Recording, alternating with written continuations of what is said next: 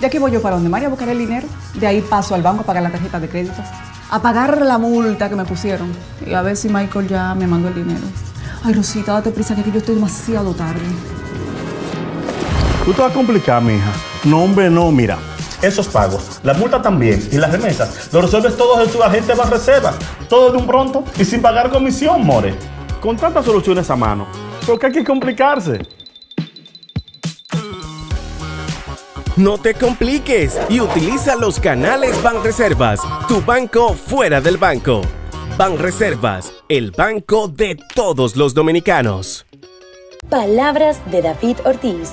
Salón de la Fama del Béisbol. Tuve unos padres muy responsables que me dieron la oportunidad, me exigieron que estudie, me alejaban de los vicios, me alejaban de los malos coros. Tienen que tener cuenta con quién ustedes se codean. Ahí es que está el peligro, muchachos. Hay mucha gente en las redes diciendo que yo me estoy buscando mi par de pesos, el estudio no es importante porque yo estudiaba y no buscaba nada. No se lleven de eso. Ya yo no juego pelota. ¿Ustedes saben de qué yo vivo? De mi educación, de lo que mis padres querían que yo fuera. Estudien, que en algún momento su oportunidad llegará. De vuelta al barrio, un programa especial del Ministerio de Interior y Policía.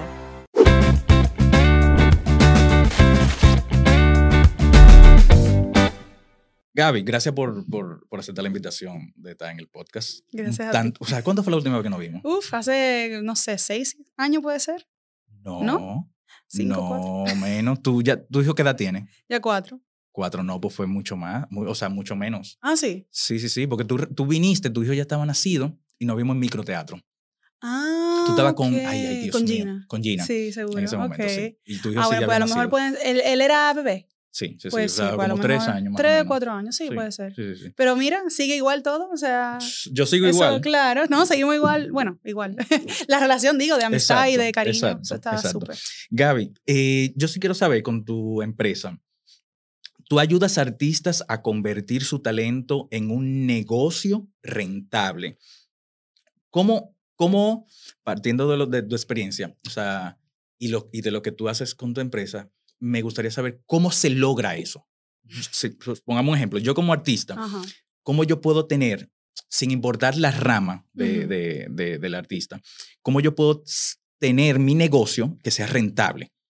Mira, te cuento, hoy en día con lo que es Internet, la herramienta de, de las redes sociales, el marketing digital, cualquier persona y profesional, ya sea artista o de cualquier rubro, puede tener un negocio exitoso. Siempre hay unas claves que uno tiene que seguir, eh, es lo que te va a permitir rentabilizar tu pasión. O sea, si tú tienes una pasión, puede ser de lo que sea, de conducir trenes, que hasta la hay y la monetizan, puedes hacerlo. Entonces, yo me enfoco en el nicho de artista porque es la industria que más me apasiona y hemos ayudado pues a, a los artistas y los seguimos ayudando a convertir su proyecto artístico actual en un negocio rentable. ¿Y cómo se hace?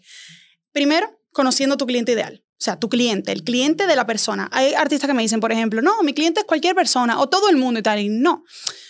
Sea, tú tienes que conocer quién va a comprar o a consumir tu arte. ¿Ok? ¿Qué tipo de perfil?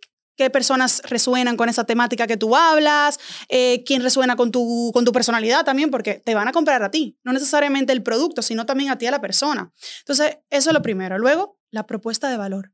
¿Qué es la propuesta de valor? Es como ese beneficio que tú vas a hacerle conseguir a esa persona, a ese cliente que te va a comprar. O sea, de toda la vida, ¿no? El negocio de toda la vida. ¿Qué, qué me vas a, a- a aportar? Entonces, muchas veces pensamos como que, ah, el arte no es necesario y por eso nadie lo compra. Me enfoco, hablo, ¿no? Del arte plástico, por ejemplo.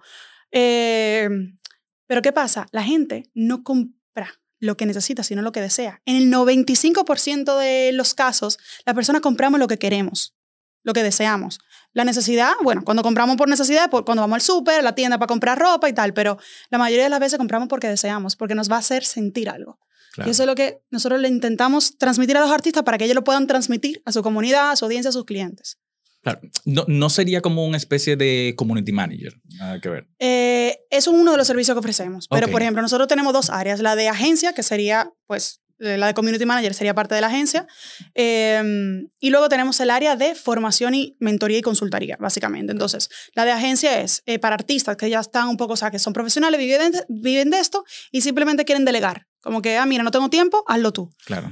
Y tenemos la parte de consultoría y mentoría y formación, básicamente, que es para artistas que quieren aprender a autogestionar su carrera. Y digo, mira, yo quiero aprender a llevar mi arte como mi negocio y quiero tener las herramientas y hacerlo yo. Súper. ¿Cómo, ¿Cómo llega a arte escondido a ti? O sea, ¿cómo se te ocurre esa, esa idea? Pues mira, hace ya casi, hace s- casi Seis- siete seis- años, sí, seis, ajá, siete seis, años. siete años, sí. Ajá. Eh, yo acababa de llegar de Estados Unidos, yo estudié allí, en, en Nueva York, eh, estudié teatro y comunicación, entonces ya se me acabó mi estadía allí, mi visa de estudiante y de trabajo ya se me acabó allí y regresé a mi país, a la dominicana, y yo estaba buscando qué hacer para artistas, porque siempre yo vengo del mundo del teatro, ¿no? Y, y pero ¿qué pasa? En Estados Unidos yo me rodeaba también de otros tipos de artistas que pensaban que tenían la misma mentalidad, ¿no? Que no se puede vivir del arte o que es difícil o que hay que buscar un trabajo a medio tiempo para poder sobrevivir y tal, o que hay que hacer arte por amor al arte. Y decía, pero es que yo no me puedo, o sea, yo me tengo que salir de aquí porque esto me está contaminando y por, algo estamos todos en el mismo, o sea, no avanzamos. Y ahí yo también yo estaba empe- empezando como a leer sobre crecimiento personal, emprendimiento y tal, y yo poco a poco como que me fui abriendo la mente. Y yo dije, mira, aquí tenemos que hacer algo para ayudar a los artistas, a darse a conocer, a cambiar un poco de mentalidad y a, y a como que darle esa motivación, inspiración para que ellos puedan salir adelante y creer en ellos. Claro. Y así fue, o sea, surgió la idea junto con Gina, mi mejor amiga. Ujú. Eh, un día nos, nos sentamos en el Café Santo Domingo, creo que fue de Acrópolis, o sea, nos sentamos a, a idear este proyecto y justo esa noche era como la noche larga de los museos, algo así, en la zona colonial, donde estaban todos los artistas en la calle, eh, y decidimos ir. Y así fue que empezó, esa noche empezó, empezamos entrevistando artistas en la calle, eh, sacando fotos, sacamos un blog, una cuenta de Instagram, y así fue, como que empezó todo, toda la idea. Eh, ya poco a poco, pues en ese año nos fuimos dando a conocer, los artistas ya no conocían, todo eso. Pero ¿qué pasa? No era un negocio, era algo totalmente altruista. Eso sí que era por amor al arte, ¿no? Y ya luego, pues, ya sí que me fui a España, estudié un máster allí y ya poco a poco fuimos transformando la idea en un negocio para también poder ayudar a los artistas a que lo transformen en su negocio. Porque si uno hace las cosas por, por amor al arte, pues al final se- uno pierde la motivación en algún momento. Claro. Por, eh, a ver, para que, la, para, para que, porque este podcast lo ven muchos artistas. Y para que ellos entiendan desde tu punto de vista, tú que eres la experta, por qué el marketing debe ser tan importante para los artistas y, qué sen- y por qué se- los artistas tienen tanto miedo a venderse Gracias. o a decir, o lo que dicen de, yo no sé cuánto cobrar por esto. Ujú. O sea, yo no sé de dónde viene eso. Pues yo sí sé de dónde viene, mira, te digo. En el año no sé dónde, no sé cuál, en el siglo XIX, en Francia, existían lo que eran los bohemios de Francia, de París, de toda la vida, ¿no? Em, que hacían arte por ser en los tiempos, ¿no? De, de Picasso y de, Ujú. no, de Van Gogh, de Van Gogh, perdón. Y que hacían arte por el amor al arte y que eran bohemios, que vestían, ya sabes, como homeless, como pobres y que, y que nadie les pagaba y que tal y ellos, felices así. Eh, y hay un libro que, que, escribió Henry Murger, que yo siempre como que lo pongo de ejemplo, que relataba esta vida y la romantizaba también, como que esta vida de artistas bohemios y tal. Cuando, no sé, o sea, cuando era difícil vivir del arte, básicamente.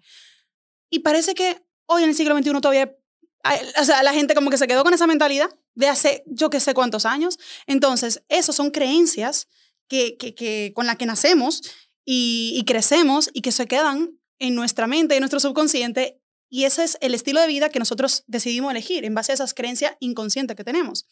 Entonces, eh, hay muchos artistas que piensan que hacer marketing o vender tu arte, pues no, es malo porque si no, ya no soy artista. Al contrario, o sea, nadie va a vender tu arte mejor que tú. Claro. Nadie, porque tú eres el que más lo conoce. Entonces, eh, lo primero, lo primero que, por ejemplo, en nuestro programa de, de consultoría y de formación, lo primero que trabajamos es el mindset, la mentalidad. Porque sin eso es que no hay nada, no, es, no hay cliente ideal, no hay propuesta de valor, no hay ventas, o sea, no hay redes sociales, no. Tienes que trabajar tu mentalidad.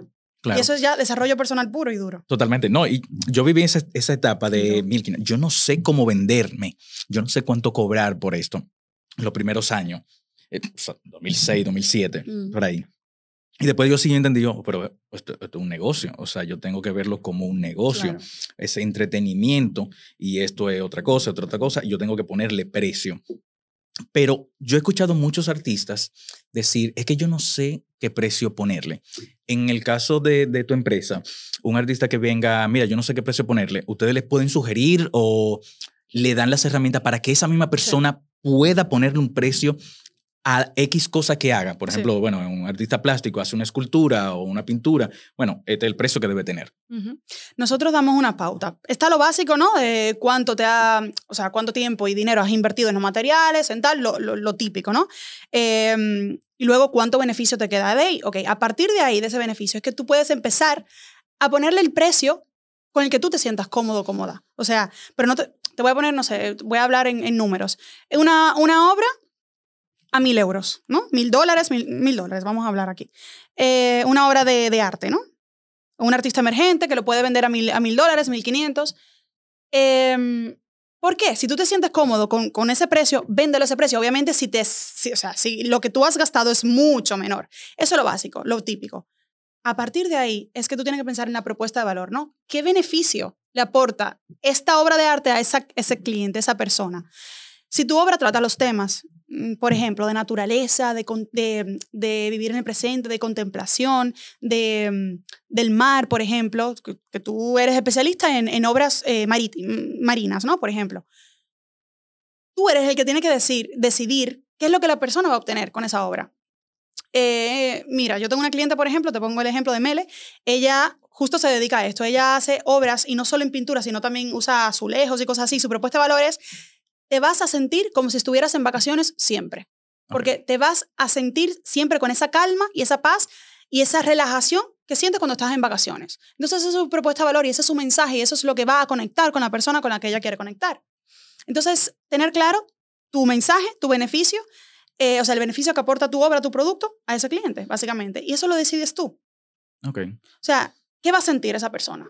Y ya a partir de ahí tú le pones el precio que te dé la gana. Obviamente, también habiendo estudiando, estudiado un poco el mercado, cómo se mueve, pero si tú eres un ilustrador y tú ves que la mayoría de tus eh, competencias venden sus obras a 80 dólares y tú no te sientes cómodo con ese precio, no lo tienes que poner a 80 dólares. Ponlo a 200, 300. Si tú realmente tienes una propuesta de valor que tenga un beneficio para esa persona. Claro. Vamos a traer eso mismo, pero a la parte de teatro, porque mucha gente de, de la actuación ve, ve el podcast, sobre todo de teatro, eh, sobre todo de teatro.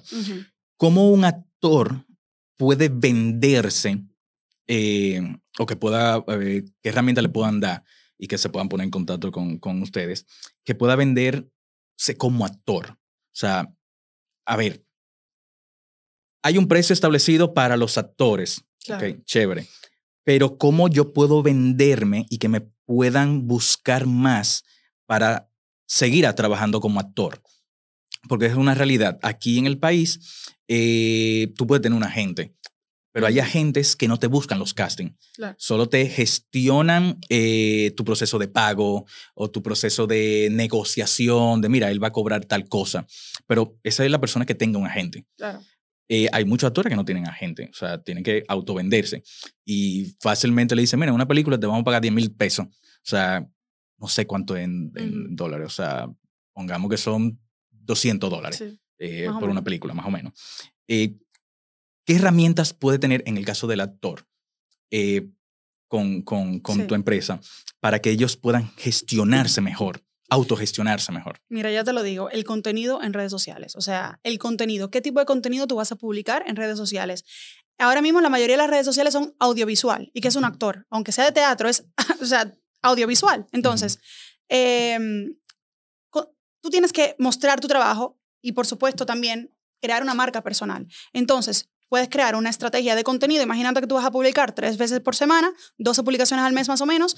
De esas 12 publicaciones, seis o siete, sí, u ocho, sí, no, siete mejor. Eh, por ejemplo, pueden ser contenido en el que tú estás mostrando tu trabajo. Y no te digo que pongas un reel o un videobook, ¿no? Como lo decimos en España, de, de tres minutos, no. Cortes, 15, 30 segundos, eso es contenido de, que tú puedes aportar a tu audiencia y también a través de los hashtags que las personas te puedan llegar a conocer. Hay muchísimas personas que solo por Instagram hay agentes y productoras que lo han descubierto por ahí.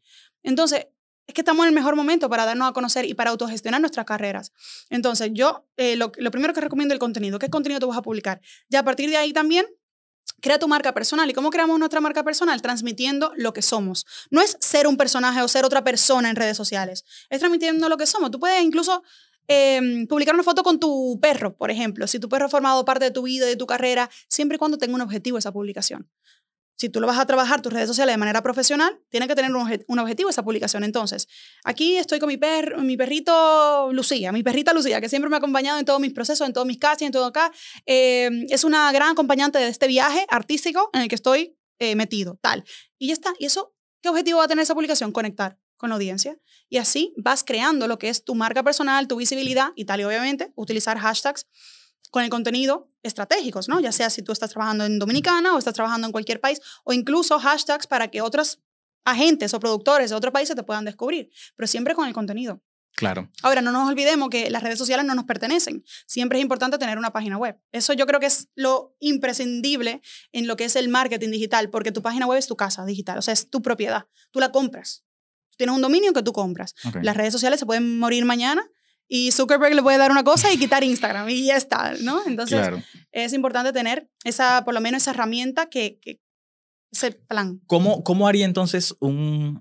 Seguimos con, con, con lo de los actores, en Ujú. caso de teatro. Eh, ok, eh, un actor recién egresado de una academia que no tiene contenido para mostrar porque no, no tiene un trabajo. O sea, no, no ha estado en una obra como profesional, eh, no ha estado en un comercial como profesional, eh, no ha hecho más nada. Y obviamente no tiene el dinero para pagar, por ejemplo, eh, lo que se paga anualmente por una página web, si tiene las redes. eh, Contenido casero. Contenido casero, ¿a qué me refiero? Busca en Google eh, castings, apartado de castings de, de, no sé, de cualquier película o, o castings que hay muchísimas en, en cualquier, en cualquier página web. eh, y te grabas tú en tu habitación, en tu sala, en tu comedor, en, lo- en donde quieras, en el parque, haciendo ese apartado de casting. O sea, o ese diálogo, ese tal. Que no, tiene, o sea, no tienes que invertir tanto tiempo porque son 15, 30 segundos, un minuto como mucho. Y ya puedes un día dedicarte a, ok, hoy voy a grabar todo el contenido del mes. Y ya tengo todo mi contenido del mes que voy a grabar para, eh, para mis redes sociales. Y aparte de ese contenido actuando, ¿no? Pues también eh, publicas, ¿no? Haces un balance entre, ok, contenido personal, no privado, que no es lo mismo, sino personal, de mi marca personal, eh, porque a la gente también le encanta ver la evolución. O sea, si hoy yo estoy empezando y en unos años ya yo he trabajado y ya yo he llegado a cierto, eh, ¿no? He conseguido ciertos objetivos, la gente que te siguió desde el principio le encanta ver esa evolución y va a conectar mucho más contigo y, y va a compartirlo y va a hablar de ti, el boca a boca y, y tu cuenta va a aumentar el alcance, todo eso. Entonces, contenido casero, no necesitas nada más. Tienes herramienta ahí, tu propio celular, ya está, no, no tienes que irte a alquilar una cámara ni a comprar una cámara profesional, no, con tu propio smartphone, pues te haces un- una serie de vídeos cortitos en la que tú puedes mostrar el tipo de, de- de actor que tú eres. Claro, claro. Bueno, lo- en, en este podcast vamos a dar mucho salto. O sea, está muy quiero- rico este vino, ¿eh? gracias, gracias. Eh, tú también eres, eres actriz. Tú como actriz, ¿qué, como tú te fuiste a vivir en, en- en- en otro país, ¿cuál ha sido las cosas o la cosa más complicada que te ha tocado eh, como actriz en un país que no, no te vio nacer? O sea, no es lo mismo yo emprender en mi país que quizá una persona me conozca y otra, a yo irme afuera donde prácticamente nadie me conoce. O sea, desde tu punto de vista, tú que, lo, que, que, que, que Ujú. vives en otro país desde hace mucho, ¿cuál ha sido lo más complicado como actriz? Ujú. Pues eso te voy a contar cuando viví en Nueva York, que era más cuando yo estaba Ujú. full metida y también trabajaba como actriz. Em, era el no tener dinero. Que eso también tiene mucho que ver con la mentalidad de la que hablábamos antes. No tener dinero. Yo hu- hubo una época en Nueva York, después de haberme graduado y tal, que yo vivía en una casa prestada, o sea, literal, esto yo creo que nunca lo he contado. Em, y el dinerito que me llegaba, yo hacía, por ejemplo, de figurante muchas veces, de extra en películas de figurante. El dinerito que me llegaba era como que para pagar el metro, para irme a otro casting y a otro casting. Era la vida en Nueva York como actriz o como yo lo viví, era así, ¿no? Como que un poco de, de mucho, de mucha escasez. Y por, una de las razones por la que yo también me salí de ese mundo era por, no, no por eso, sino por la mentalidad, porque todo el mundo con el que me rodeaba era así. Yo decía, es que esto no puede ser. Hay algo aquí que no cuadra y que no está bien. Y ahí fue que ya poco a poco me fui dando cuenta de, de- de que aquí está todo en la mente. Claro. Como tú piensas, como tú crees, como tú decides crea, creer y vivir. Entonces yo creo que eso fue lo más difícil. Eh, me acuerdo yo creo que un, un- un día que incluso yo no tenía hasta dinero ni para pagar el metro. Eh, y eso ha sido como que en una ciudad grande, Nueva York, ¿no? Intentando ser actriz y tal. eh, una de las cosas que me pasó. Y ya luego, pues, los castings que te decían que no, lo típico, ¿no? Sí, sí, sí, sí, sí, o Eso sea, ya- a mí me tocó una vez eh, en unas vacaciones en Nueva York, igual ir a un casting. O sea, eso no es para nada igual que aquí. O sea, me acuerdo que yo leí en el periódico, ah, mira, buscan un latino. Yo, yo soy latino. Ah, de tal altura. Yo, yo tengo esa altura. Ah, que habla inglés. Yo, bueno, no soy 100% en mi inglés, no es wow, pero me defiendo súper bien. Voy para allá. No, que tiene, eh, que tiene que tener que tal característica. Yo hasta me rapé la cabeza Wow. y voy a hacer mi fila. ¿A quién, quiénes estaban ahí? Una fila de más de 100 personas, Claro. Todos con las mismas características, de escuelas totalmente diferentes. Y yo estaba hablando con el que me estaba delante de mí y el que estaba detrás. Y no, que yo salí de tal escuela y yo me quedé de que Mielkin, este tigre viene de una escuela en Inglaterra, que estudió tal país. Y yo Ah, la hablando de mi escuela, la comparación. y yo dije, no, estos tigres son unos monstruos. Total, ni él, ni el de atrás, ni yo quedamos, pero para nada. O sea, para nada. Es, es más difícil. No es imposible, pero es más difícil. Sí. Hay que guayar mucho, mucho la yuca. Y con eso que tú mencionas, de la mentalidad de... eh, es también como... eh, eh, como- lo estaba hablando con, con una persona hace mucho, no, no dentro del podcast, sino fuera, con relación a la visión que yo pueda tener de un futuro. Ese, el hecho de yo estar pensando, ay, me está yendo mal, no estoy consiguiendo trabajo, hay muchas cosas que tú estás autollamando para ti. Si tú empiezas a pensar en negativo, obviamente te va a llegar cosas Ujú. negativas. Yo creo mucho en eso, en, la energía, en tú pensar y desear algo que a ti te, que, que tú quieras que te pase. Y también es una de las razones de que yo no solo me dediqué a ser actor. O sea, por eso me fui por la rama de dirección, de escribir, de eso, abrí mi empresa, eh, busqué opciones para no quedarme Exacto. solo, solo en eso. Y obviamente tuve que aprender muchas cosas en el camino y a la fuerza. Una de las cosas que, que se le complica mucho a un artista es el presupuesto para la creación de X cosa hablando del punto de teatro, porque es mi fuerte, o sea, para yo hacer un presupuesto para una obra de teatro, eso fue mucha prueba y error, prueba y error, prueba y error. Si alguien me hubiese dado una clase cuando yo estaba estudiando o, o recién graduado, como lo, como lo puede hacer tu empresa, fuera mucho más fácil y mucho mejor. Pero obviamente en ese tiempo no... No, no, No, y ni ahora. Yo creo que en universidades y cosas de arte, o sea, conservatorio, universidades, escuela de arte, no hay. No, Es muy Deberían difícil dar una, claro. una clase o varias clases de, de economía, de Finanzas, de, finanzas, de- de cómo hacer un presupuesto, de, de cómo manejarte. Claro. Y, Claro. y, y, y yo, en mi caso, yo lo tuve que aprender y como Claro. dije, vas a la fuerza. O sea, Es yo que de nada siempre... sirve la técnica o el talento, porque si no, cuando sales no, no sabes qué hacer. Claro, entonces. claro. Entonces en el país uno tiene la... ay, no quiero decir una palabra errónea. Es más como la falta de, de oportunidad, por ponerlo así, que mucha gente lo pueda tener y otras, y otras personas sí tienen muchas oportunidades. O sea, yo, yo, por ejemplo, digo, yo he sido bendecido con las oportunidades que me ha tocado o las que yo, porque me llevo mucho de mi instinto, con las que yo he elegido Ujú, estar exacto. y los pasos que he querido dar.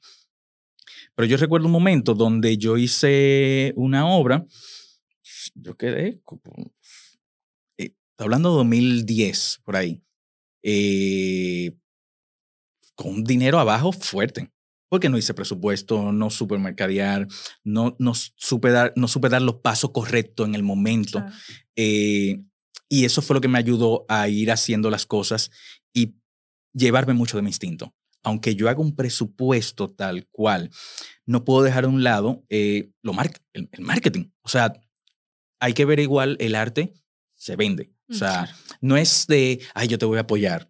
No, o sea, yo te estoy vendiendo un producto, tú te vas a sentar en una sala, tú vas a disfrutar. Claro. O sea, no es que yo estoy No, pidiendo limón. favor. Exacto, no es que tú, yo, tú- o sea, yo no te estoy haciendo un favor. Claro. O sea, yo te estoy vendiendo un producto. O sea, que tiene estas características y estas características y por eso cuesta esto.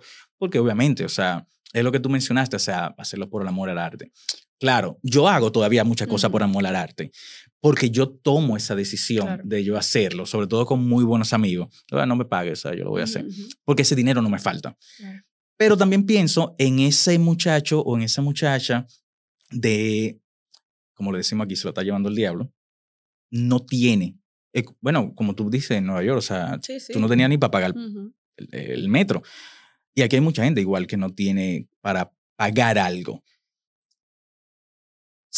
En el caso hipotético de, o sea, te hago todo esto para preguntarte lo siguiente. En caso hipotético de que alguien venga eh, y, te, y, y diga, mira, yo no tengo el dinero para pagar la asesoría. O sea, ustedes pueden llegar a un acuerdo de pago o cosas así. O bueno, mira, te vamos a ayudar en un punto, o sea, eh, cobramos un por ciento hasta, hasta recuperar lo que nosotros eh, tenemos estipulado que cobramos por, por, por nuestros servicios. Nosotros siempre tenemos flexibilidad de pago para absolutamente todo. Em, o para la mayoría de las cosas, sobre todo para lo que son formaciones y, y mentorías, que son programas ya más eh, largos, ¿no? De tres, seis meses. Y, y eso sí que tenemos. O sea, eh, financia- financiación y fraccionamiento de pago. Entonces, hay personas, obviamente hay premios para quien lo, lo hace en pago único, ¿no? Claro. Y, eh, pero sí que ofrecemos esa flexibilidad para, para quien lo necesite. De hecho, también estamos a punto de colaborar con una financiera de allí, que también colaboran otros, otras empresas digitales como la, como la nuestra, que les facilita a nuestros clientes, ¿no? De cualquier lugar, cualquier país, eh, fraccionar pues lo que pueda costar una, un programa de mentoría con nosotros, por ejemplo. O sea que eso es verdad que si la persona tiene actitud, mm, disposición y, y- y cualifica en ese sentido, pues eh, no quisiéramos que nadie se quede por falta de dinero, que ofrecemos toda la posibilidad que nosotros pensamos que podemos ofrecer. Claro. Eh, y- Eso, o sea, a mí me, me parece muy interesante eso, porque me veo a mí, o sea, yo recién graduado de la escuela, eh, de, de la academia, y que me hubiese encontrado esa oportunidad, yo sin tener nada, claro. yo lo acepto, o sea, full, o sea, porque es algo que me va a ayudar, pero aún hay mucho miedo de, Sí. oh, o sea, tú te, porque igual hay muchas cosas que dicen desde afuera, o sea, un compañero dice, ay, alguien te está manejando, tal cosa, tú te crees la gran Coca-Cola. Sí, o sea, si yo quiero seguir subiendo, obviamente, es algo que estaba hablando con relación al ego.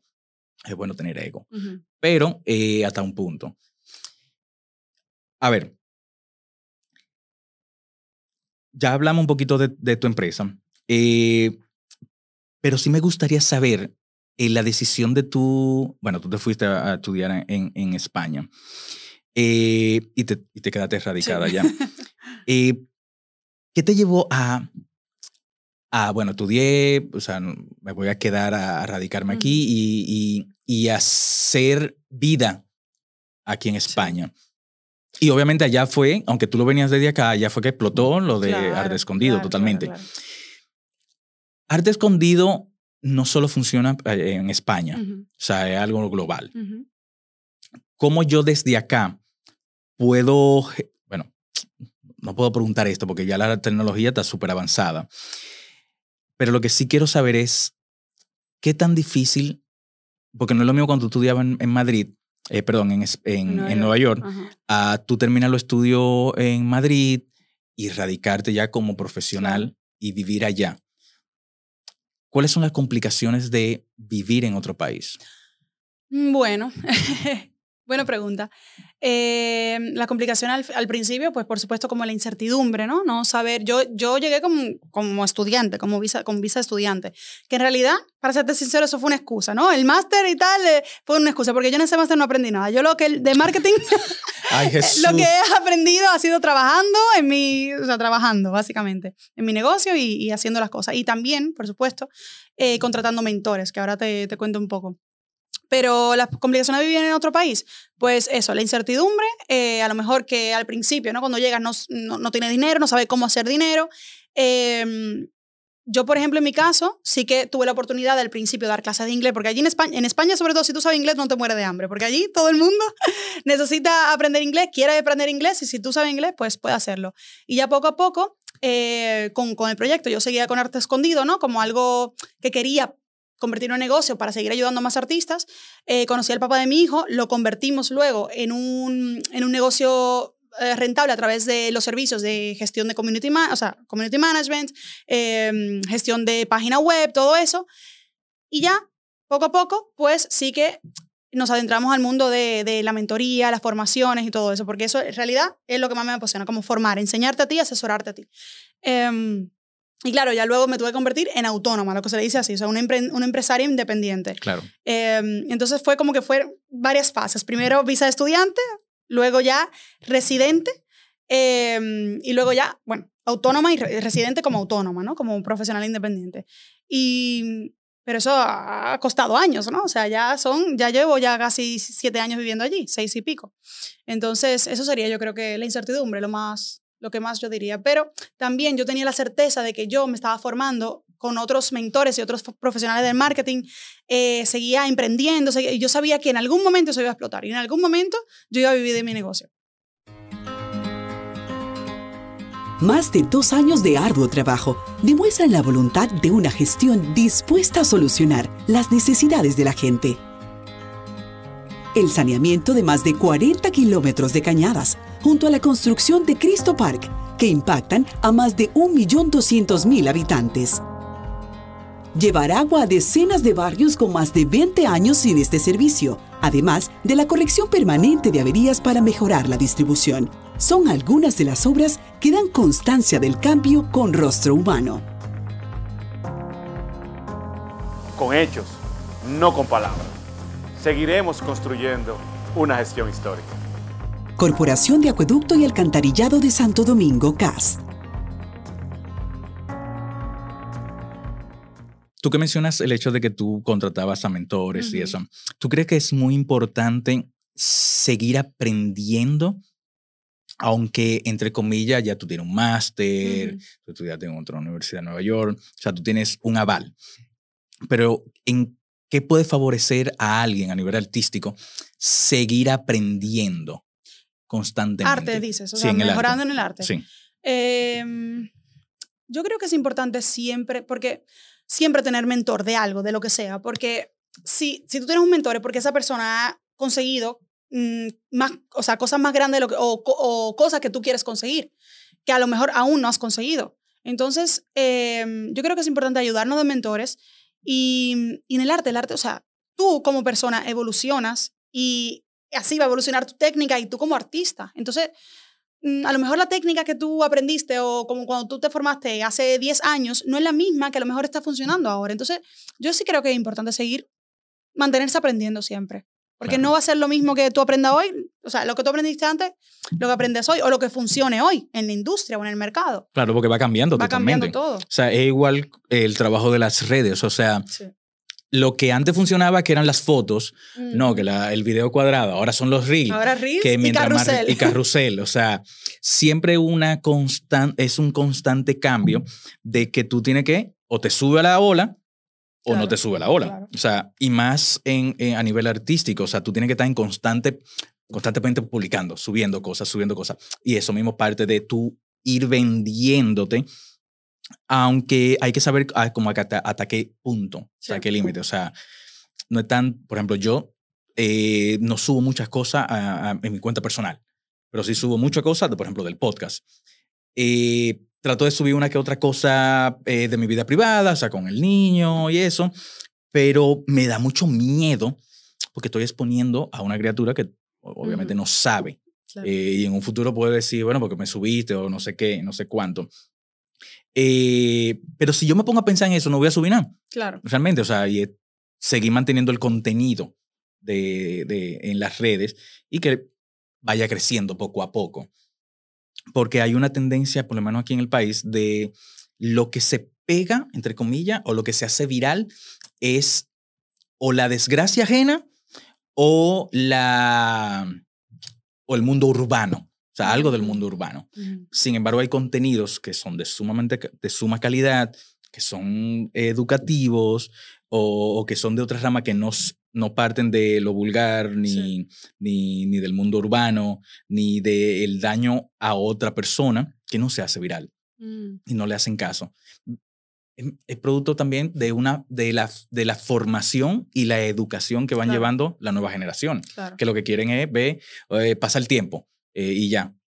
Pero lo que no se dan cuenta es que eso pasa y lo, el contenido, el buen contenido, el, el contenido educativo Mm. se queda Sí. totalmente. Y va evolucionando como la moda. Sí. O sea, eh, se va reciclando, va reciclando totalmente. Eso ya, yo creo que ahí tú tienes que tener, o sea, uno tiene que tener en cuenta su público, ¿no? O sea, su público. A lo mejor tu público no son estos adolescentes que están interesados en el mundo urbano, tal, dependiendo, ¿no? O sea, eso, de- eh, porque es el pueblo al final, es el pueblo. Claro. Eso, eso es la mayoría de las eso es la mayoría.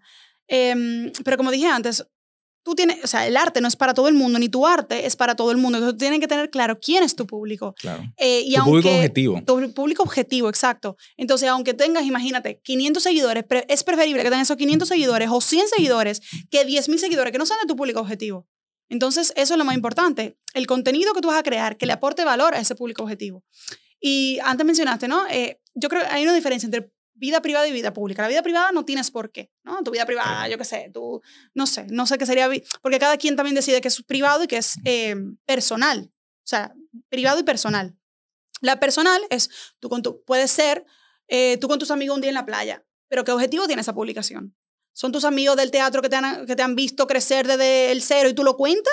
Y luego, y luego hace una pregunta de que, eh, o un call to action, ¿no? Un llamado a la acción de, menciona a tus amigos que siempre han estado ahí para ti, por ejemplo. Ya eso es estratégico, ya eso es estrategia. Tú estás publicando un post con estrategia, aunque sea una foto con, ti, con tus amigos en la playa. Y eso es personal. Mm. ¿Entiendes? Entonces, em, por ejemplo, una foto de tu bebé no tienes por qué, pero es tu decisión, es tu decisión Claro. la de tu pareja, es su, eh, es su decisión. Em, pero eso puede ser personal, no necesariamente privado, ¿no? Entonces, privado es ya algo privado, ¿no? Eh, Desnudo, privado, yo qué sé. Bueno, eh, porque eso es lo que vende. O Ah, sea, bueno. También, o sea, No, y también lo personal, ¿eh? Yo creo que si alguien se casa y si alguien no sé qué, y si se ha ido de luna de miel, yo creo que eso también a la gente le encanta, porque es que la gente, las personas, conectamos con personas. Entonces, a, mí me puede, eh, a mí me puede encantar un trabajo tuyo, un, eh, si hablamos, por ejemplo, de obra artística o de cualquier, me puede encantar, pero si tú me muestras al autor detrás de la obra, a la, a la persona detrás del arte, voy a conectar mucho más contigo y con tu cuenta. claro. o el proceso de El cómo proceso. llegó a crear e- esa, Claro. ese arte. Totalmente. También. Que ahí también fallamos muchos artistas en el hecho de ir documentando el proceso que va llevando el arte X que vaya haciendo. O sea, me refiero a, yo soy pintor.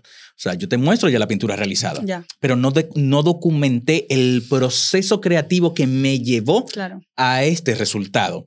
Quizás si pudiéramos eh, lograr eso, claro, ya tú tienes, aparte de que tú tienes contenido, ya tú, de- tú dejas plasmado todo tu proceso, pero también hay otro miedo de, uy, yo no quiero mostrar, mostrar mi proceso porque fulano Me van a o copiar. mengano van a copiarme. Entonces, hay también ese miedo, por lo menos aquí, no Sí, sé en sí, España, no, porque no, he, no he hecho Es un miedo global, sí, sí, Exacto. No, no, no sé.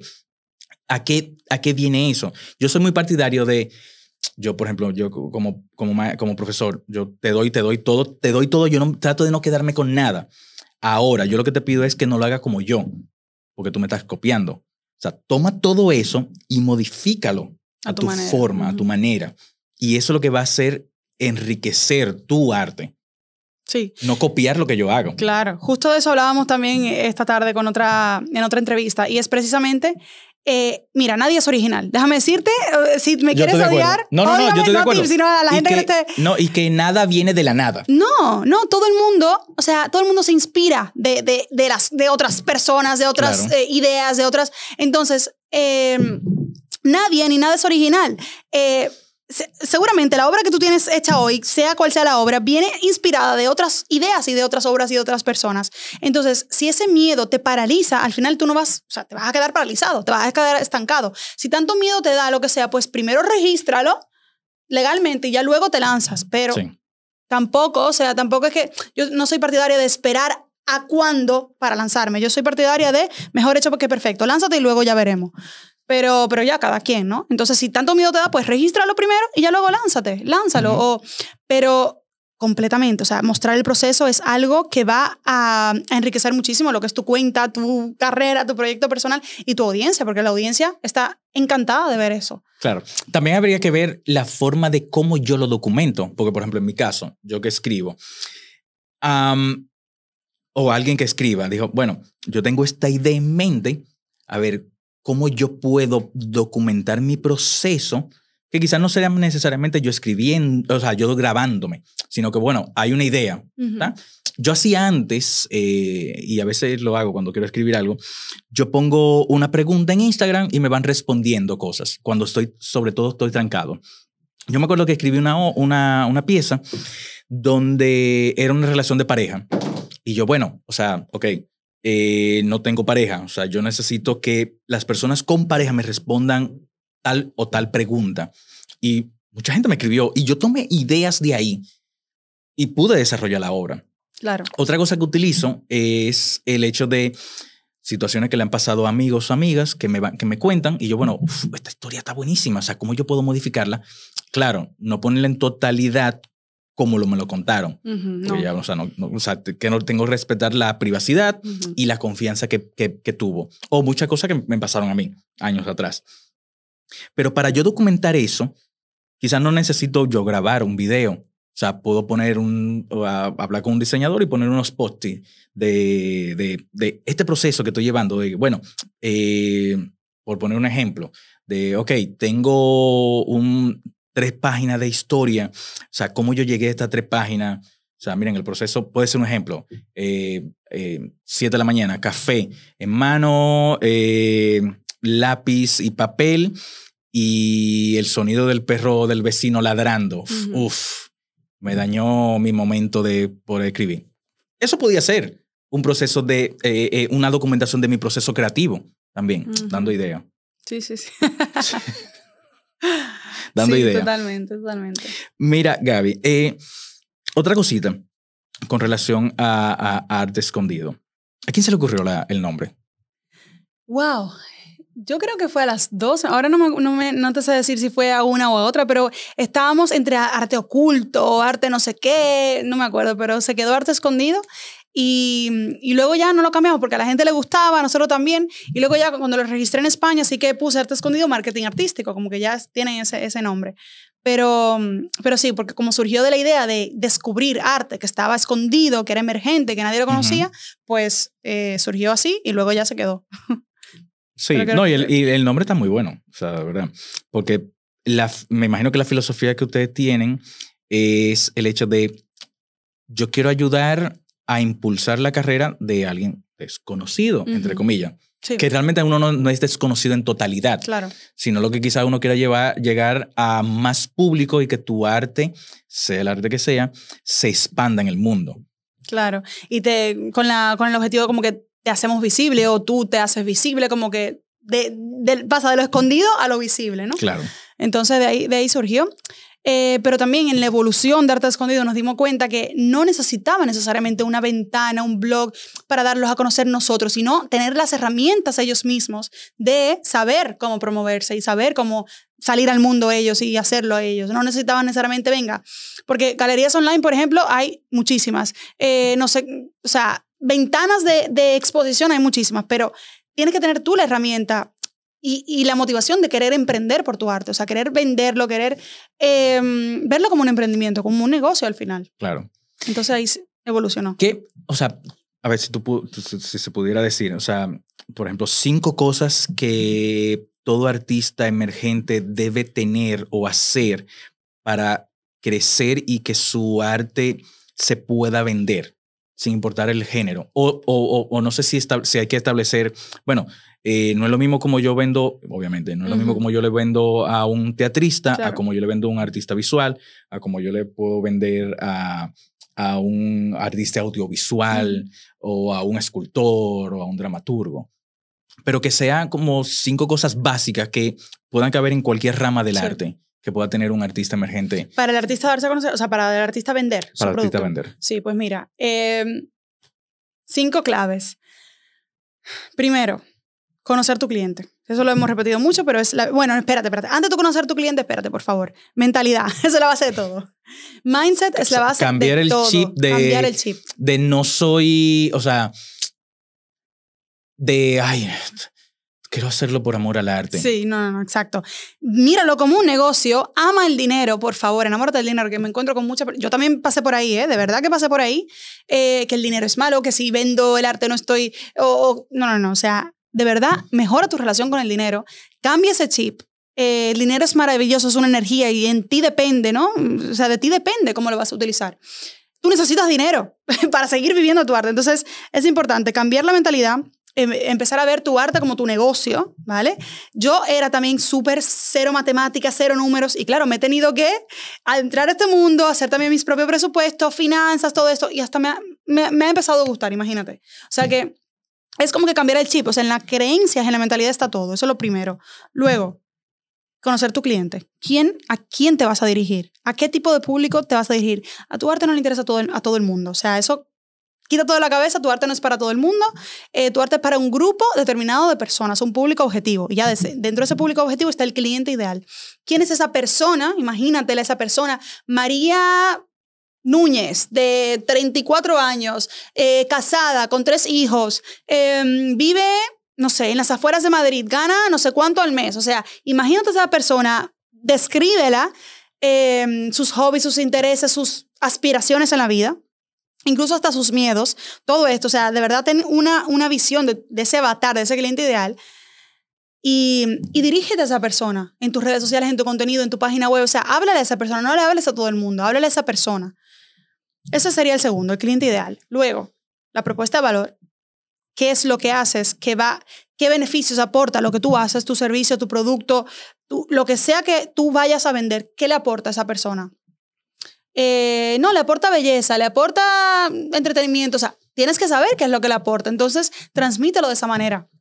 Tengo también una clienta que ella, por ejemplo, vende obras, de, obras de, arte de mandalas, ¿no? Especializada en mandalas y tal. Ella sabe transmitir tanto su propuesta de valor que es que se llena de encargos, ¿no? Y ya no puede más. Entonces ella dice, em, cuando compras una obra, estás comprando, estás comprando, eh, ¿qué es lo que me pone? Estás comprando una oportunidad para eh, reconectar con tu esencia. Estás comprando eh, una oportunidad para sentirte mm, bien contigo misma. Estás comprando, o sea, ella tiene una serie de cosas que la persona va a sentir al consumir o al comprar esa obra, ¿no? Entonces, eso es la propuesta de valor. Al final, ¿qué es el beneficio? Claro. En el teatro es puro entretenimiento, es escape de la realidad, es, o sea, pero ya eso son lo genérico, lo básico. Ahora, tu obra, ¿qué le- o sea, tu obra de teatro, ¿no? En, en este caso, ¿qué le ofreces a clientes? ¿Qué temáticas trabaja? ¿Por qué a, a lo mejor a fulana A no, le va, eh, no va a resonar tanto como fulana B? Entonces a fulana B, a quien, a quien te tienes que dirigir, ¿no? Entonces, un poco eh, jugar con eso, ¿no? Con las temáticas, qué mensajes aportas con tu producto. Eso sería el tercero. Luego, estrategia. O sea, ¿qué vas a hacer para poder llegarle a ese cliente ideal? No solo estrategia de contenido de redes sociales, sino estrategia de visibilidad, de presencia online. ¿Qué herramientas vas a utilizar? O sea, el plan de marketing al final de toda la vida. Vas a utilizar, eh, bueno, vas a tener tu página web, que va a ser tu web de visibilidad, pero también vas a tener una estrategia de contenido en redes sociales, 12 publicaciones al mes. Eh, de esas 12, 6 van a ser reel, 5 van a ser carrusel y una es foto estática, por ejemplo, ¿no? O sea, diseña tu estrategia de redes sociales y diseña tu estrategia de visibilidad. Em, luego, a ver, cuatro, ¿no? Un, dos, tres, cuatro. no, no, esta es la tercera. Bueno, no importa. o Bueno, sea, no sí, importa. Y la cuarta eh, sería como que diseña ya tu porque a través de la publicidad digital tenemos la gran fortuna de que, de que las personas puedan literalmente dormirse y estar vendiendo mientras duerme. Entonces, crea tu sistema de ventas recurrentes, de ventas o de clientes potenciales recurrentes. Tú puedes activar una publicidad hoy eh, obviamente, después de haber conocido tu cliente, tu propuesta de valor, el producto que vas a promover, tú puedes estar durmiendo y cuando te despiertas, te llega una notificación de una venta o de una persona que quiere comprarte o una persona que quiere hablar contigo sobre tu presupuesto de, de lo que sea que está vendiendo. Entonces, eso es lo que hace, o sea, la publicidad al final dispara lo que estás haciendo ya orgánicamente. Entonces, eh, eso sería yo creo que lo, lo básico, el mindset, lo que es el cliente ideal, la propuesta de valor, la estrategia de marketing y luego el sistema de ventas a través de publicidad. Claro, claro. Igual vamos a poner en la descripción o sea, todos los datos de la compañía y que cualquier interesado pueda ponerse en contacto con ellos. O sea, hay clases, ¿verdad? O sea, hay tutoría, tutoriales eh, y, a- y acompañamiento. Acompañamiento sobre todo, sí, programas de consultoría, mentoría. Eh, y ya dependiendo de la necesidad de cada quien, pues ofrecemos una cosa u Claro, otra. es, es más personalizado. Sí, Perfecto, totalmente. es. Porque es lo que digo, porque no todos los artistas tienen las mismas necesidades, o el Claro. mismo objetivo, el mismo público objetivo, el mismo producto. Entonces ya dependiendo de cada artista, pues lo... Claro, si quiere liberarse un poquito y no ser como yo, que tiene mucha carga, que todo lo hacemos, eh, o sea, todo lo hago, eh, se pone en contacto. O sea, genial. Igual puede ser por un correo o llamada, igual. sí, o por mensaje de Instagram o por correo. Ah, Sí, perfecto. total. Vamos a poner todos los datos en la descripción, o sea, que pueden verlo. Gaby, estamos casi terminando, pero sí me gustaría saber una, una, una, una última cosita. Tú eres madre. Sí. ¿En qué te cambió la vida la maternidad? Hmm. Bueno, esto ya da para tres días, pero me cambió, la verdad que sí, que me cambió. A mí personalmente sí que me cambió mucho, porque yo era, no sé si tú te acuerdas, Iván, como yo era libre, que no sé qué, que viajaba por aquí, que me iba por aquí. Claro, eso no puedo hacer siendo madre, o sí, pero no es lo que decidí hacer, ¿no? Claro. Entonces, eh, hay veces que al principio es verdad que yo me sentía muy desconectada conmigo, con mi identidad, con lo que yo realmente pensaba que quería. Eh, y ya poco a poco, sí, yo creo que fue a partir de sus tres años, ¿eh? o sea, que ya empecé poco a poco a reconectarme conmigo, con lo que quería. Es verdad que, mm, que con el negocio no, no fue tan difícil porque, eh, por ejemplo, yo emprendía con, con su padre, ¿no? Y, y, y lo hacíamos súper fácil, dejábamos al niño siempre en su guardería o con los abuelos y, y ellos siempre nos ayudaban. Entonces, en ese caso no fue tan difícil, pero en cuanto, yo creo que lo más difícil fue cómo me sentía, ¿no? O sea, en cuanto a mi identidad, o sea, estoy todo el rato con el niño y yo dónde estoy. Entonces eso ha sido para mí lo más difícil, que poco a poco he ido ya recuperando. Eh, mientras más grande se hace, pues mejor, pero todavía no he cumplido mi propósito que yo, o el, el, que yo creo que tenía, que era como que seguir viajando, ¿no? Viajar y trabajar, viajar y trabajar, que sí que me voy de vez en cuando, pero no es lo mismo porque está la parte emocional, que lo extraña, si te, tienes cinco días sin verlo, lo extraña, o que mm, no es lo mismo que él venga contigo porque no es lo mismo, entonces están esas cositas, pero aparte de eso, es maravilloso, es eh, obviamente el amor más grande que uno pueda tener, ¿no? Tú me debes de, de Claro. lo debes de saber, y, mm, y ya, pero yo creo que ha sido más en lo personal que en lo profesional, que me ha, me ha cambiado más la vida en ese sentido. Claro, genial. genial. Gaby, yo tengo unas preguntas y yo quiero que tú me respondas con una sola palabra. Ven, ¿qué te hace feliz? Uf, ¿qué me hace feliz? La paz interior. Son dos o tres. Genial. Genial. Igual yo, la paz, yo, yo lo digo siempre. O sea, es innegociable mi paz. O sea, yo necesito paz y busco mucha paz. ¿Qué te apasiona? Me apasiona mi trabajo. ¿Qué te molesta? Las mentiras. ¿Qué te relaja? Me relaja la meditación. Tú tienes un sonido favorito. Un sonido favorito. Wow. No sé si es el favorito, pero creo que cuando voy al parque de por donde yo vivo, los pajaritos cantando por... El sonido de las aves. sí, el sonido de los pajaritos puede ser. Algo que, te, que tú le tengas miedo. Mm. No vivir, no vivir como que de acuerdo, no, espérate, yo le tengo miedo a, a que se me vaya algún día la pasión por mi trabajo, por ejemplo. Ok. Le tengo miedo a eso. Tú tienes una mala palabra favorita. Se puede decir. Yo le pongo un pitico. Claro, ahorita. Una mala palabra. O, o alguna que tú, tú le digas mucho. Idiota. No, pero. Idi- lo que es idiota, mierda y coño no son malas palabras. Son parte de ya del dialecto eh, hispano, Ay, hispanoparlante, del castellano. Eh, una de las palabras favoritas. Eh, wow. Em, Una que tú mencionas mucho. Es que, es que, coño, idiota son las más, pero. Imbécil, venga. Bueno, no le voy a poner ni pito. Gaby, eh, Mielkina, nosotros tenemos como 13 años conociéndonos. Mucho. Mucho, mucho, mucho tiempo. Eh, y yo recuerdo, eh, no sé si tú te acuerdas, el primer momento que nos conocimos, que fue eh, en unas de las, eh, en uno de los talleres de Enrique Chao, donde él iba, donde él ya estaba haciendo el resultado final que iba a presentarse. Y me llamaron como para ayudar allá en el elenco. Eh, y trabaja, trabajamos juntos mucho tiempo eh, durante el proceso de, de la obra. Eh, y nos hicimos muy amigos en el proceso y eso. Después tú te fuiste, bueno, o sea, se perdió conexión y eso. Trabajamos al- en algo juntos en un, Una obra tuya, ¿no? en un comerci eh, no, en un spot en, de una obra. Ah, sí, sí. Trabajamos sí, sí. juntos en ese momento. Wow, ¿y dónde está eso? Yo lo tengo, yo lo tengo Sí, me todavía. te, lo, te lo voy a mandar, te lo voy a mandar. Eh, y pude ver, o sea, yo conocí a la Gaby eh, de ese momento que tú tenías que 17 años. Eh, yo tenía- cuando nos conocimos yo creo que sí, 17 y ya luego me fui. Sí, luego- yo tenía como- creo que como 19, por ahí, no sé. No, no, más, yo Ah. creo que no. Tú no. No, yo tenía un poquito más. Tenía un poquito No, más. yo a lo mejor me he conocido como los 18, 19, sí. Sí, yo- sí, sí, fue por ahí. Sí. Fue por ahí.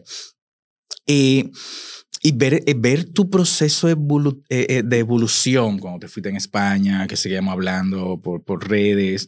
Am, tú me contabas muchas cosas de, de lo que pasaba allá. Cuando, me, cuando venías para acá, que nos juntábamos en algún momento, me hablaste de, de, de, de arte escondido. El punto es que ver tu evolución de todo lo que tú has crecido eh, como ser humano, eh, ver ese cambio de igual, o sea, éramos niños, o sea, y ver a la Gaby de ahora, o sea, una mujer, es gratificante eh, y, y eso me alegra mucho de, de, de las personas que conozco. O sea, concha, le está yendo bien, qué bueno, o sea, genial, me, me alegra mucho. Claro, yo no sé todo lo sub y baja que una persona pueda pasar en, en su vida. Eh, y tampoco me meto mucho en, en, en muchas cosas porque no me corresponden y porque, bueno, yo soy muy individual. Eh, yo vivo mi vida y trato de como hacerlo así. O sea, como yo no me meto en la vida de nadie, no, no quisiera como que nadie se esté metiendo como que en decisiones mías. Pero ver todo el proceso de, de, ser actriz, de hacer una compañía y que te está yendo súper bien y eso es genial, y que tú estés aportando un granito de arena a, a que otros artistas puedan lograr eh, cualquier objetivo que tengan. Eh, no estoy hablando de un objetivo de, uff, yo quiero ser una, ma- una sumamente, una, suma, un- un- una genial estrella o ser el actor más famoso del mundo y ganarme todos los millones del mundo. No, sino que tú estás aportando al crecimiento de otro ser humano en su arte. Porque igual eso tú lo puedes hacer en, en, ot- en otro ambiente. Pero a mí me alegra y me llena, me llena de, de, de orgullo el hecho de que tú hayas decidido aportar tus conocimientos al ámbito artisto- artístico, sin importar la disciplina artística que sea. Y que eso que tú estás haciendo, muchas personas le han sacado el provecho y le van a seguir sacando el provecho, es aportar, aunque tú no estés necesariamente frente a una pantalla Ah, o frente a una cámara o que estés sobre un escenario o que estés haciendo algo eh, de actuación. Tú estás aportando al arte, a la cultura, ayudando a otras personas con los conocimientos que tú tengas. Y para mí eso es muy verdugo. Yo sé que en España verdugo es otra cosa, pero aquí verdugo es que es muy bueno en lo que hace. Y por eso yo te considero una verduga en, en, en eso que tú haces. Y por eso quería que, que yo lo tenía pendiente la última vez que tú viniste, pero se me pasó escribirte. Y ahora aproveché que, que, que, que, que vi que tú estabas aquí para, para hablar un poquito so- sobre eso. Y me siento muy feliz de haber conocido a la Gaby de ese momento y estar ahora con, porque sigues, tú sigues siendo la misma Gaby, pero ahora con más, am, con la palabra. Aprendizajes. No, no es aprendizaje, es más ah, madura. Sí. Sí. Más, bueno, todos, obviamente, porque el Iván que tú conociste en ese momento, al Iván de ahora es. O sea, un millón de veces totalmente diferente. Y te admiro mucho, te respeto mucho y te deseo todo el éxito del mundo. te deseo todo el éxito del mundo y que sigas creciendo a nivel profesional, tanto con tu empresa como con otro empre- emprendimiento que tú tengas en, en carpeta. Y yo sé que va, va a ser así.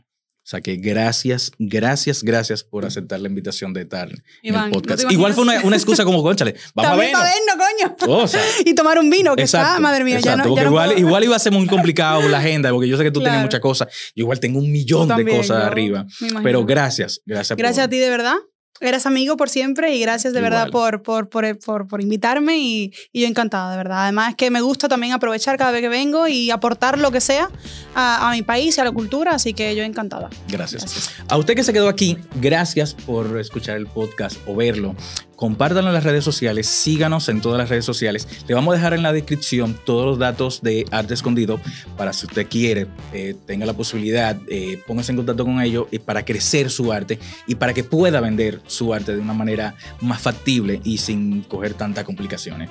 Síganos en Patreon, patreon.com slash verduguísimo para que vea la improvisación verduga de que va a ser Gaby. O sea que muchísimas gracias.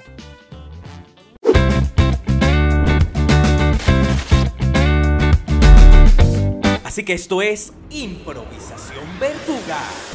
¿Te gustaría que cuando las personas lleguen a tu casa sientan esa paz, esa armonía y esa motivación, esa inspiración que tú sientes cuando te despiertas? Pues esto es lo que estabas buscando. Hola, mi nombre es Gaby García Periche y esta es la improvisación que pueden ver a través de patreon.com slash verduguísimo. Palabras de David Ortiz, Salón de la Fama del Béisbol. Tuve unos padres muy responsables que me dieron la oportunidad, me exigieron que estudie, me alejaban de los vicios, me alejaban de los malos coros. Tienen que tener cuenta con quién ustedes se codean. Ahí es que está el peligro, muchachos. Hay mucha gente en las redes diciendo que yo me estoy buscando mi par de pesos, el estudio no es importante porque yo estudiaba y no buscaba nada. No se lleven de eso. Ya yo no juego pelota. ¿Ustedes saben de qué yo vivo? De mi educación, de lo que mis padres querían que yo fuera. Estudien, que en algún momento su oportunidad llegará. De vuelta al barrio, un programa especial del Ministerio de Interior y Policía. De aquí voy yo para donde María a buscar el dinero. De ahí paso al banco a pagar la tarjeta de crédito. A pagar la multa que me pusieron. Y a ver si Michael ya me mandó el dinero.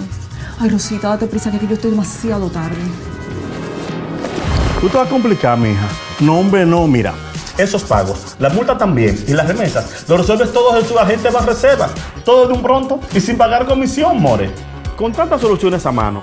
¿Por qué hay que complicarse? No te compliques y utiliza los canales Banreservas, tu banco fuera del banco. Banreservas, el banco de todos los dominicanos. Más de dos años de arduo trabajo demuestran la voluntad de una gestión dispuesta a solucionar las necesidades de la gente. El saneamiento de más de 40 kilómetros de cañadas, junto a la construcción de Cristo Park, que impactan a más de 1.200.000 habitantes. Llevar agua a decenas de barrios con más de 20 años sin este servicio, además de la corrección permanente de averías para mejorar la distribución son algunas de las obras que dan constancia del cambio con rostro humano. Con hechos, no con palabras. Seguiremos construyendo una gestión histórica. Corporación de Acueducto y Alcantarillado de Santo Domingo, CAS.